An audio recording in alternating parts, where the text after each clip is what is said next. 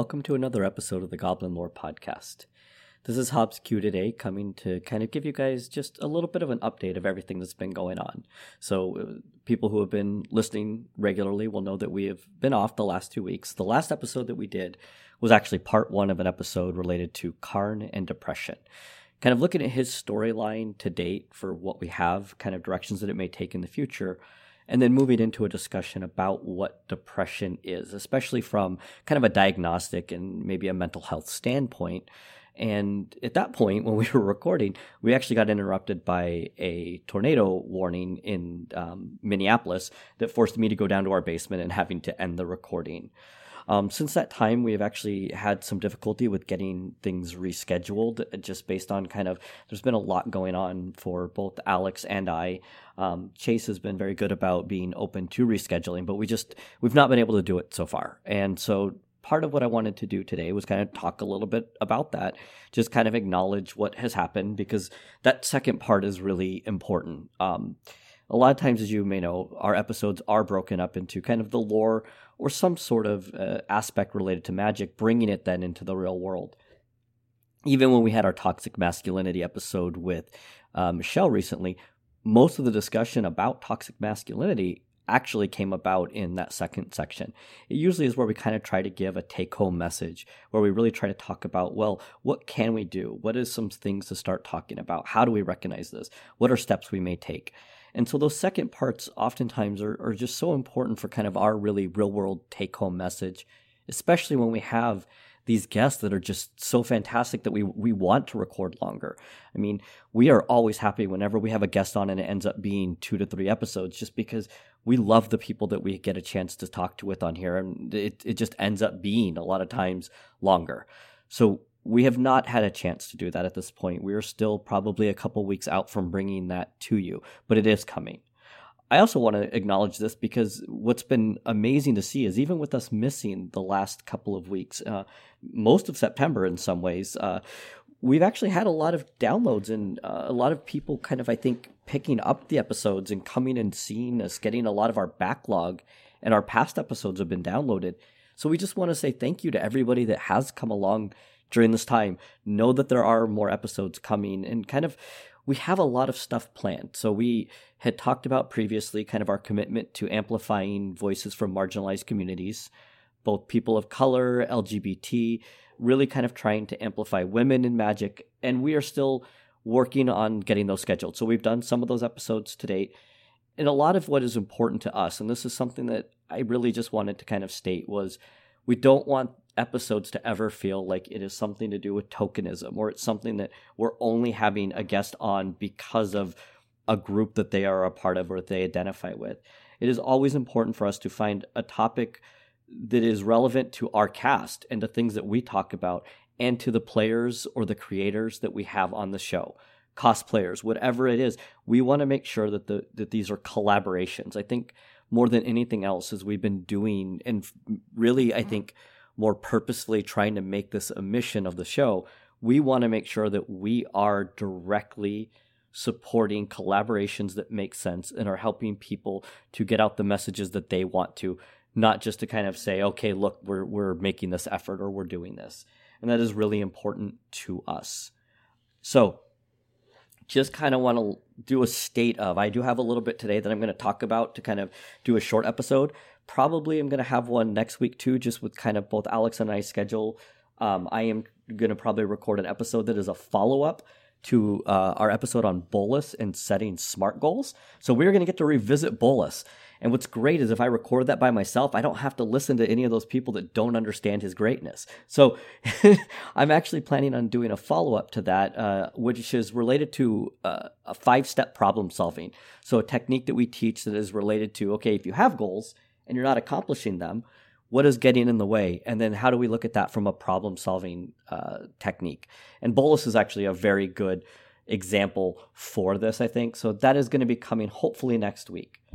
Uh, I also want to continue to say thank you to Grinding Coffee Company. So for those of us, so for people that may know, uh, Grinding Coffee Company is one of the groups that we have worked with and partnered with. They are a black owned LGBT run coffee roaster and group. that is supporting gamers and they are growing right now. They're going to be starting a Kickstarter and this has been, you know, there has been some delays with getting coffee delivered from them, which they are very upfront in acknowledging. And I will just say that I've now ordered from them four or five times. The coffee is really good. The prices are very affordable. If you go to our Twitter account, there actually is a uh, you can click and you can um, use a code from us that actually gets you a discount and supports the show. This is also a time that I want to talk a little bit more about our Patreon. Uh, we have the Patreon, it's been running. We had paused it for a while, especially during the early times of COVID. We've restarted it with kind of having that discussion with our patrons about the, them wanting to support the show and continue to do that one of the things that we are really trying to build towards and uh, we had a discussion about is finding an editor. And we have found an editor that is willing to kind of work with us. And that is one of the things that we're hoping to build towards and where the patreon is really going to come into play. Because it, we, we like having that help. I since joe has left the cast um, alex and i have had to pick up kind of a lot of the duties that joe did. And he was the one with a lot of the experience. We talked about this at our two year anniversary episode with the editing. Uh, it, since that time, I've been doing most of the editing and I have been the one kind of doing the sound side of it, which is not anything that I know really about. I've been kind of learning on the go, which is fine. I actually, it was fun. It's been enjoyable. However, I have found that it also has been very stressful. And it, it has meant that at times I obsess over whether something is good enough and did I edit it correctly. And most of what you guys get from us is is actually very little editing. And that is one of the things that will make it easier to have an editor once we can get to that. We tend to include almost anything cutting very little. We make notes during the show that i will pass on to this potential editor but it's really just more cleaning up audio making sure the levels are the same when we're recording in different areas. And it's just something that has been adding even if it's not a huge commitment it is extra time that definitely has impacted my mental health and impacted my kind of ability to just feel that I'm not rushing or I'm not bringing things to you. And I want to make sure that we're I'm able to focus a little bit more and Alex and I are able to focus a little bit more on kind of the the content itself and kind of the planning element to it and having that support from somebody that's an editor. So it is going to mean that we are going to kind of be revamping the Patreon.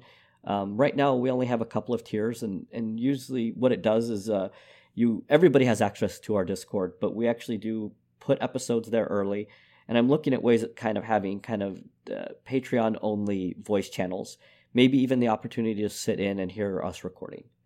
So, just wanted to let people know that it is out there. We are actually now going to push it a little bit more because we want to kind of be able to have this editor to make sure that we can kind of get episodes out in a timely manner, not have these gaps that, you know, we've done fairly well at staying consistent. We just want to continue to do that.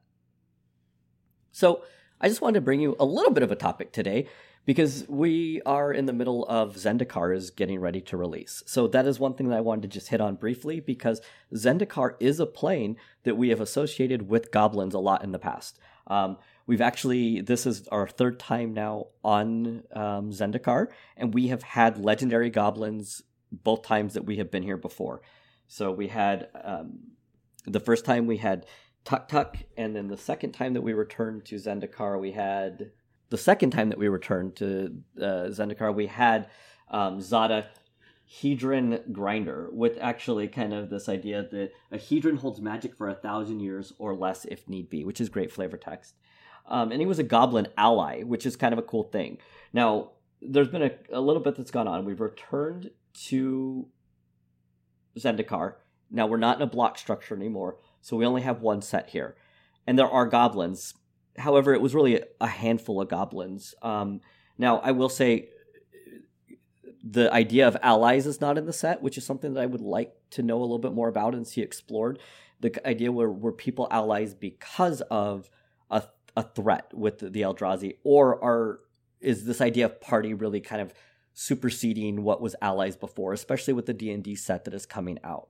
Now, I will say that I had been hopeful that we were going to get another legendary goblin because we recently had a reprint of Goblin Lore, the card that our cast is named for, that had flavor text on it related specifically to goblins and listing legendary goblins. So I'm going to just bring up that flavor text real quick. It was in Jumpstart, but it said The Coronation of King Numskill. No, wait. The Adventures of Tuktuk. No, The Saga of Morpo the Bard. No, where's my story? Now, why I found this flavor text interesting was we don't know who Numskill is. Well, we sorry, we know who Numskill is. We don't know where he is from. He is a goblin king that is from a flavor text that talks about how you ascend the throne by basically killing the goblin before you. Now, we have always said that we're a little frustrated because he's not actually a noble. Uh, but Wizards did recently give us Muxus in Jumpstart, which says that they're like Muxus is a noble. So I still want to know the rationale for Numskill. But anyway, the flavor text, because of Jumpstart not really clearly having a plane, makes it seem as if the goblin in the art is reading a history book. Now, this history book mentions specifically Tuktuk, which we don't know where Numskill is from. There's never been kind of an explanation of that. But the the the inclusion of Tuktuk really suggests that this book is available on um, Zendikar. Otherwise, we would have no clue why this goblin would know who these people are. But there is the mention of Morpo the Bard. Now, with the addition of a party and a party mechanic, Bard was not included. So it went with kind of the because Bard has not been a creature type that has previously been established in Magic, and they did, they chose not to do that for the party mechanic right now. Now we have a D and D set on the horizon, and I fully expect that there is going to be Bard added in because it just mechanically fits. We have had like Yisan the Wandering Bard, we have Morpo the Bard now named in flavor text. I had will admit I had expected to see Morpo show up in Zendikar due to this almost like an Easter egg that we were getting but we don't. Um, so it's a little bit of a disappointment coming into Zendikar. Goblins are very underrepresented in this set in a plane that we know that they are in the past have been very much um, a part of. And we did get some cool nods to like Goblin Guide, even though we did not get a reprint of Goblin Guide. But I really would have been interested to see kind of who Mar- Morpo is and what the role is. Now, there is still a chance that the D&D set may bring us Morpo, may bring us another Bard Goblin. I just would it's it's kind of a cool thing to be seeing that uh, goblins I do think we are seeing as less the dumb just brute goblins. We are seeing them with other creature types that they can be part of a party which to me shows that kind of uh, what could be a pro-social nature or better takes on goblins which is why I kind of wanted to highlight it. But I am disappointed. No legendary goblins on Zendikar the last thing that I wanted to provide an update, just because it's not really fully related to the show, even though um, I do plug the show doing this, is that there has been this creation of an EDH boxing league. If you have not seen this, um, Sheldon Menery wrote up a great article that is available on SCG for free. It came out of an idea that Brian David Marshall had to kind of look at kind of EDH from a new way, which is to start with a booster box. Um, now we only could use standard cards that were standard legal at some point or a box that was. So no supplemental sets or reprint sets. But looking at kind of building an edh deck just strictly from whatever you open in that box. Part of this was driven by this desire to kind of return to some of what edh had been early on or commander had been early on where a lot more exploration or jank was used or you got to kind of explore and see what the cards were. The power level of these decks have been lower, but they are not low. I will say that we are now in week four of this league, and there are some really cool plays, but there is just a lot more, uh, less focus. I mean, a lot, uh, just the decks still have room to grow, which is a cool idea. What we've been doing to grow the decks is every week you can add six packs from any set in Magic history. Well, once again, from non supplemental sets. The caveat being that you cannot open a set that you've opened before. So if I, I, I did a box of Dominaria to start with. Since that time, I've opened Dragons of Tarkir, War of the Spark, and Theros original. So next week, I am going to be opening. Oh, sorry, I have not. Oh, I did open War of the Spark. Sorry. Next week, I will be opening Khans of Tarkir. But anyway, the idea behind this is at this point now I cannot choose any of those sets. So we are having to kind of try to find ways to add to a deck. The other cool thing is at any point you can change what your deck is. If I decide that I want to use a different legendary, I open a new one. Uh, I go back to Dominaria that I started with, which had a lot of legendaries. It's the reason I chose it. And can I can go back and I can and find a different legend and build a whole new deck. Um, given my limited time that I have with Magic right now, being able to do these games a couple times a week to kind of keep changing, to go back to in some ways it feels like how I started with deck creation has just been very helpful and good. It is something that I hope to see take off. Now, part of what I realized this week was to is one of the things that's difficult is there is a barrier. Obviously, Magic in general has a barrier, but this especially is kind of a you're buying a booster box to start with, and it, it kind of brought up for me this idea of um, my excitement and my privilege that I have. Um, I'm definitely in a position where I've been able to do this league. I'm in a position where I've purchased cards and boxes and I've purchased packs for future weeks so that I can be continuing this almost indefinitely. And I, I really did have to acknowledge this privilege. This idea is really cool, and finding ways that maybe to do this within a playgroup is something that I would encourage everybody to think about. Finding if there are other ways to do it where you in, don't have to necessarily have that financial investment up front. But coming up with these varieties or these um, variations on Commander or EDH, I think is something that is really helpful for those of us that really embrace the casual nature of it and really want to support that and really want to kind of get back in some ways to maybe lower powered decks or decks that aren't as tuned. There's a place for those. I mean, most of my decks at this point, I would say, are fairly strong, and I don't have a problem kind of with that. But there are times that I want to play a lower powered deck and feel that I'm still getting to play a game of Magic. So uh, I just wanted to mention the Boxing League. If people hadn't had a chance to check it out, we are using the hashtag uh, EDH Boxing League. A lot of the games are streamed um, on Olivia's stream, on the stream for the uh, Rules Committee. I'm going to probably be trying to stream Friday afternoon games of our own. The games have been silly, they've been fun. I really do feel like it's been good. Uh, the group of people that are doing it right now have been just uh, great. For some of them, are people I've never gotten to play Magic with before, which has just been a fun experience for me.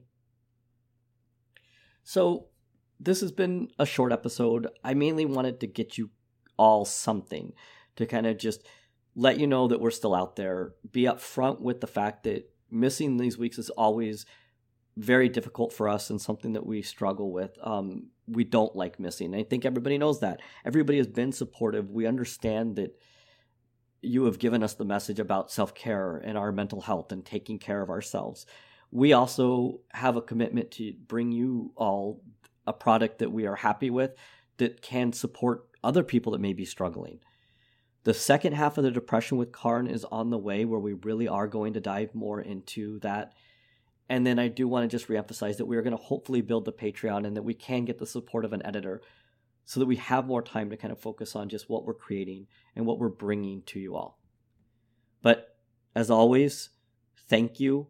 I can never say that enough. This has just been, this project has kept me in the magic community. I've said it on so many episodes, a lot of times when we do recaps, and I just cannot stress that enough that this is just so important to me to be able to keep this coming to you and to keep me engaged. But this has been Hobbs Q. I will be back next week, hopefully, with an episode on Bolas. And until then, take care of yourself and support creators. And that's our show for today. You can find the host on Twitter. HobbsQ can be found at HobbsQ, and Alex Newman can be found at Mel underscore chronicler. Send any questions, comments, thoughts, hopes, and dreams to at Goblin Lore Pod on Twitter or email us at goblinlorepodcast at gmail.com. If you want to support your friendly neighborhood gobslugs, the cast can be found at patreon.com slash goblinlorepod. Opening and closing music by Vindergotten, who can be found on Twitter at Vindergotten or online at vindergotten.bandcamp.com.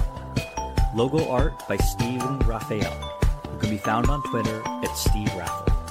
Goblin Lore is proud to be presented by Hipsters of the Coast as part of their growing Vorthos content, as well as magic content of all kinds. Check them out on Twitter at hipstersmtg or online at hipstersofthecoast.com. Thank you all for listening, and remember, goblins, like snowflakes, are only dangerous in numbers.